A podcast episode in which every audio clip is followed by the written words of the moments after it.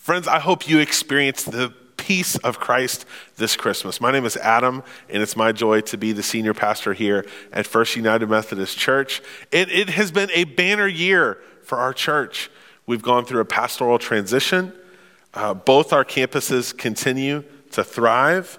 And it has been so exciting to see God at work in our community. Next week, our West Side campus goes to two services. Congratulations. This has been an awesome year, and I'm excited to close it out together this morning. I wanted to come back via video, even though I'm visiting with my family over the holiday, because this is a message very, very close to my heart.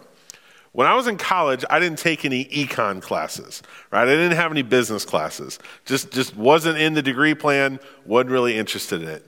But as an adult, I've tried to learn some of the principles of business and, and uh, acclimate myself to capitalism by watching Shark Tank. I think I mentioned this a few weeks ago. Shark Tank, one of my favorite shows.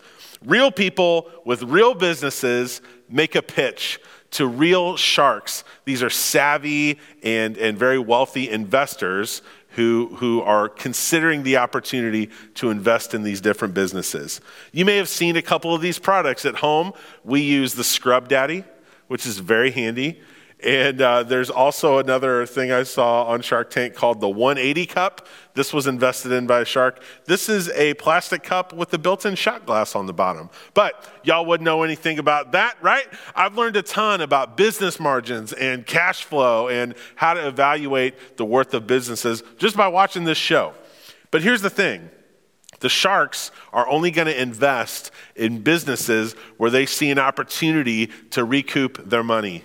That's why they're called sharks, right? It's not charity tank, it's shark tank right? They're only going to invest if the conditions are right. If the margins are too small, in other words, if they don't make enough money per product sold as a percentage, or if the business that they're hearing about maybe competes or conflicts with another one of their businesses, they're not going to invest. If they don't have a certain amount of trust in the legitimacy of the business owner, they're not going to invest. There's a long line of reasons why sharks may, may refuse to invest. And, and then they'll say the, the classic kind of catchphrase from the show is, and for these reasons, I'm out. So if the Sharks don't think they're going to get a good ROI or return on investment, they're not going to waste their time. They're out. Right? That's one of the main principles of the show. And I have a theory that we treat love the same way. That we spend love like money. And we won't go through the trouble unless we're pretty sure that it's going to come back to us. Even if you offer the smallest kindness to someone, and it's not returned, doesn't that feel like a bad return on investment? This obsession with ROI keeps us from following the command of Jesus. I'm 35, and, and when I look back on, on some of my younger years, I, I just cringe at some of my attitudes and, and, and my behaviors. And I think kind of a disturbing thing to, to ponder is in 20 years, am I going to feel that way about myself now? I don't know, but what, what can you do?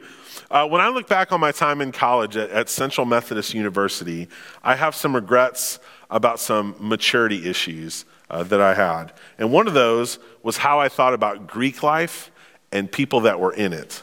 Uh, I ended up marrying a girl from our rival school, Missouri Valley, had to go offshore. And after we had been together a little while, I remember I told her, hey, I don't know how it came up, but I, said to her, you know, when we first met, oh, I know how it came up because she joined a sorority later. And I told her, look, if when we first met, if you had a sorority sweatshirt on with your letters on it, I don't think I would have talked to you. And, and I then went on to explain that, that I thought people in Greek life were super judgmental. I'm just going to let the glaring hypocrisy kind of hang there for a moment. Can you see how backward that is? So, when I was in college, I didn't associate too closely with anybody in Greek life. And at the time, I thought it was because I thought they were so judgmental. But in reality, it was because I was insecure. I was scared about what people who were different than me would think about me. So I didn't ever really approach somebody that was in a sorority or a frat because I was afraid they would think I was too uptight or churchy or whatever. So I withheld love because I was afraid of making a bad investment. And rather than taking a risk, it was just easier to declare, I'm out. I'm out. Now, just to be quite clear, I bring this up not to shame anybody who is in Greek life, but to say I was wrong. Now, it may not be Greek life or a, a time from your past, but what is a group of people who, for you, feels like a bad investment? Andy Stanley is a preacher who once said, If you preach from your weakness, you'll never run out of material. Now, I don't think I'm the only one who can struggle with this negative and judgmental attitude. The instinct I had was to only associate with people who were like me. People who I was pretty sure would give me a good return on my investment of energy and affection or care, of love, in a word. And that's exactly the opposite of what Jesus says we should do. These are his words from Luke chapter 6. Jesus speaks out against our attitude of having a bad return on investment. He says, If you love those who love you, what credit is that to you? For even sinners love those who love them. If you do good to those who do good to you, what credit is that to you? For even sinners do the same. In other words, loving people who are easy to love and are going to love you back just isn't that big a deal. Let's read on. Jesus then uses an analogy. If you lend to those from whom you hope to receive, what credit is that to you? Even sinners lend to sinners to receive as much again. It's interesting that Jesus uses an economic metaphor here. Jesus is the anti shark when it comes to love. You don't get a medal for making a risk free investment. And he continues, but love your enemies, do good and lend, expecting nothing in return. Your reward will be great, and you will be children of the Most High, for he is kind to the ungrateful and the wicked. Loving our enemies, lending to those who aren't going to be able to pay it back. What? What kind of a terrible investment is this? Jesus would be a terrible financial advisor. When it comes to love, what kind of fool would follow this advice? Friends, following Jesus means being willing to put up with a bad return on investment.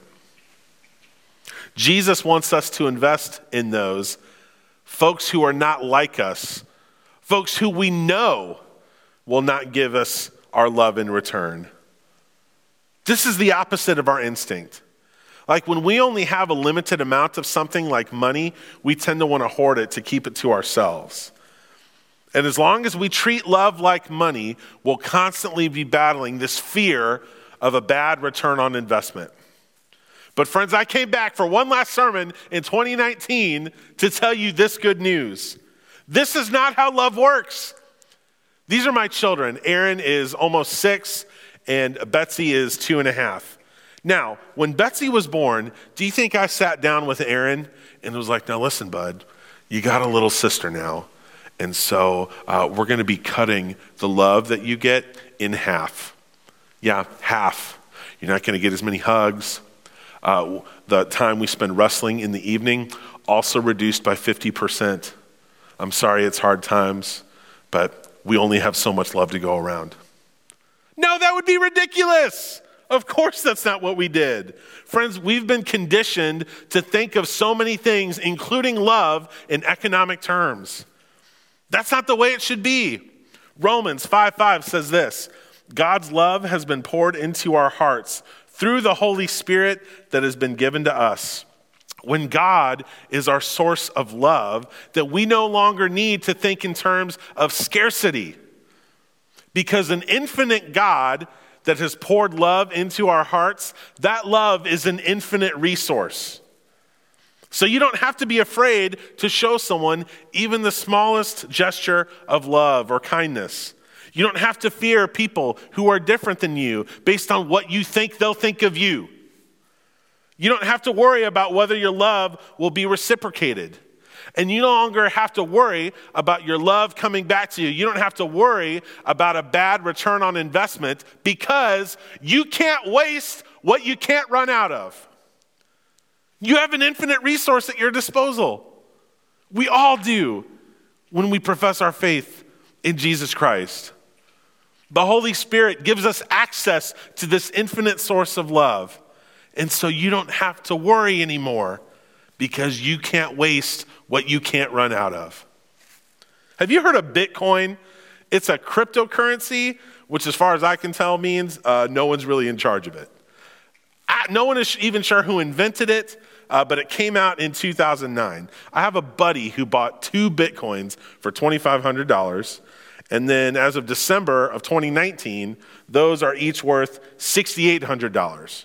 So he's gone from 2,500 to 6,800 apiece. What? again, never took an econ class. I don't understand how this works.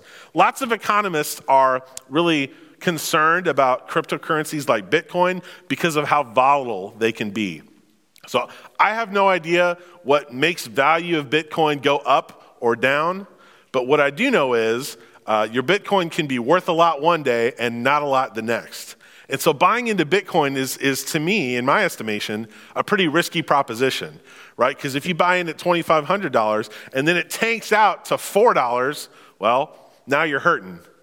But on the other side, if you sell your Bitcoin maybe too early and its value could have gone up even more, that's also a risk. So you're in a tough spot, right?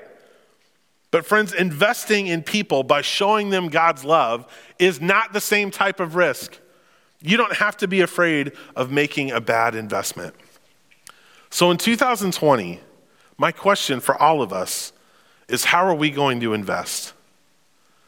I would suggest three different areas that you can invest your love next year. Right? Are you going to be uh, uh, uh, a, a, a, good investor or are you going to be like a shark who says, I'm out at the first sign of trouble, at the first sign of resistance? Or will you be willing to invest your love without fear, knowing that it's a no lose because you can't waste what you can't run out of? Here are three different areas that we can invest love as we begin the new year. Your family. Man, especially after a long day, sometimes you have the least to give the people you love most. It's tempting to just check out on your devices. I face it every day.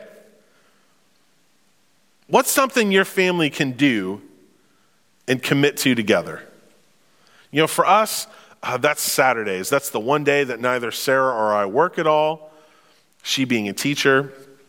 And, and so typically, what that'll look like is, is uh, my son will help me kind of crack eggs and make breakfast on Saturday mornings. And, and we've made a lot of memories uh, over shared cinnamon rolls, and, and we really try and protect that time together. We kind of mark it out uh, because that's, that's precious, precious time. So I don't know what, what it could be for you. Is that no phones at dinner? Is that even trying to eat together once a week? Uh, if, if your family is spread out like a lot of us, you know, is that, is that a, a daily text or a weekly standing call? Or, or what does that look like? How can you invest love in the people you love most? The investment of time in your family is a worthy one because it goes quick. I already know that as a young parent. The second place you can invest is into your community. Now, there's lots of folks who make lots of judgments uh, uh, and, and, have different perceptions uh, of people who have economic needs. You know, a lot of times it's easy for folks to dismiss other people as, as lazy or they're only looking for a handout. But it's a lot harder to make generalizations about people once you know them. Once you get to know them, it's, it's a, a lot harder to have a stereotype about someone. And, and, and, so here at our church, we have two main kind of branches of, of outreach ministries, of, of reaching out to people in need. One is through Love Haiti and our partnerships with schools and organizations there that's been long standing, that does amazing work. And the other is Love KC. That's sort of uh, the umbrella for all of the local ministries that we engage in. You know, we've highlighted lots of those through the month of December, but our partner school, Whittier Elementary, has an amazing staff. They do amazing work. you can make the difference in the life of a child. We sponsor them with sweatshirts at Christmas time. We've pledged to give every child a book every month this entire school year. So we do lots of stuff at Whittier. There's lots of people who donate and, and don't, may never even meet these kids. But there's lots of us who do interact uh, with those wonderful students. We engage through helping young families with Baby Grace and, and, and providing them with, with different means and different experiences. We have a, a crew uh, part, that's part of our Kairos ministry that, that, that has a program and a ministry with women in prison in Chillicothe. We are active in the Kearney Food Pantry, and that's a commitment we've made here locally as well for folks that are hungry. Also at Dogwood Elementary, next year we're, we're beginning some new processes where there's, there's a thing called the Care Portal, which can connect us as a church, as individuals within the church, with individual needs of students, that there's, there's a whole system to help get those needs communicated and then met. So there's no shortage of ways for us to be investing figuratively and literally in our community. And I also want to want to highlight the opportunity we have to invest in our community through being part of a small group. That's one of the first things Sarah and I did when we came to our church. It's important to us that people meet in our home and, and, and that we gather with people in a circle and not just in a row on Sunday morning. It's very possible to be part of a church sort of anonymously. And you kind of come in, you listen to an amazing message, and you sing, and you pray a little bit, and then you leave. Well, that's not the whole picture of what it means to be part of a functioning body or one part of the body of Christ. And so in January, we're launching a ton of new small groups, and I hope you'll take advantage of those opportunities to invest deeper in relationships, in learning together, in growing spiritually with other folks in this community. And finally, I want to encourage you to invest in your enemy. Now, your family, your community, your enemy. See how those all end in Y? That makes me very happy. your enemy. The words of Jesus are so crazy, I think they deserve to be repeated. Again, this is from Luke 6. But love your enemies, do good and lend, expecting nothing in return. Your reward will be great, and you will be children of the Most High, for he is kind to the ungrateful and the wicked. According to Jesus, it just isn't that big a deal when we only invest in the people we find worthy of it. And this is hard. Think about when that person, uh, who is it? That person that gets on your nerves. Who, who's that person that, that talks about you when you're not around? Who's the person that kind of makes your blood pressure rise just a little bit? That's who Jesus is calling you to love. Can you commit to obeying Jesus and do good to them? And even if you can't, can't begin repaying them, uh, repaying their insults with kindness, can you begin by being courteous? So, friends, I don't know what might be keeping you from following Jesus' command to love your enemy. To follow Jesus' command to love others, especially those that aren't going to return your investment of love. Maybe you're hypocritical and insecure like I am.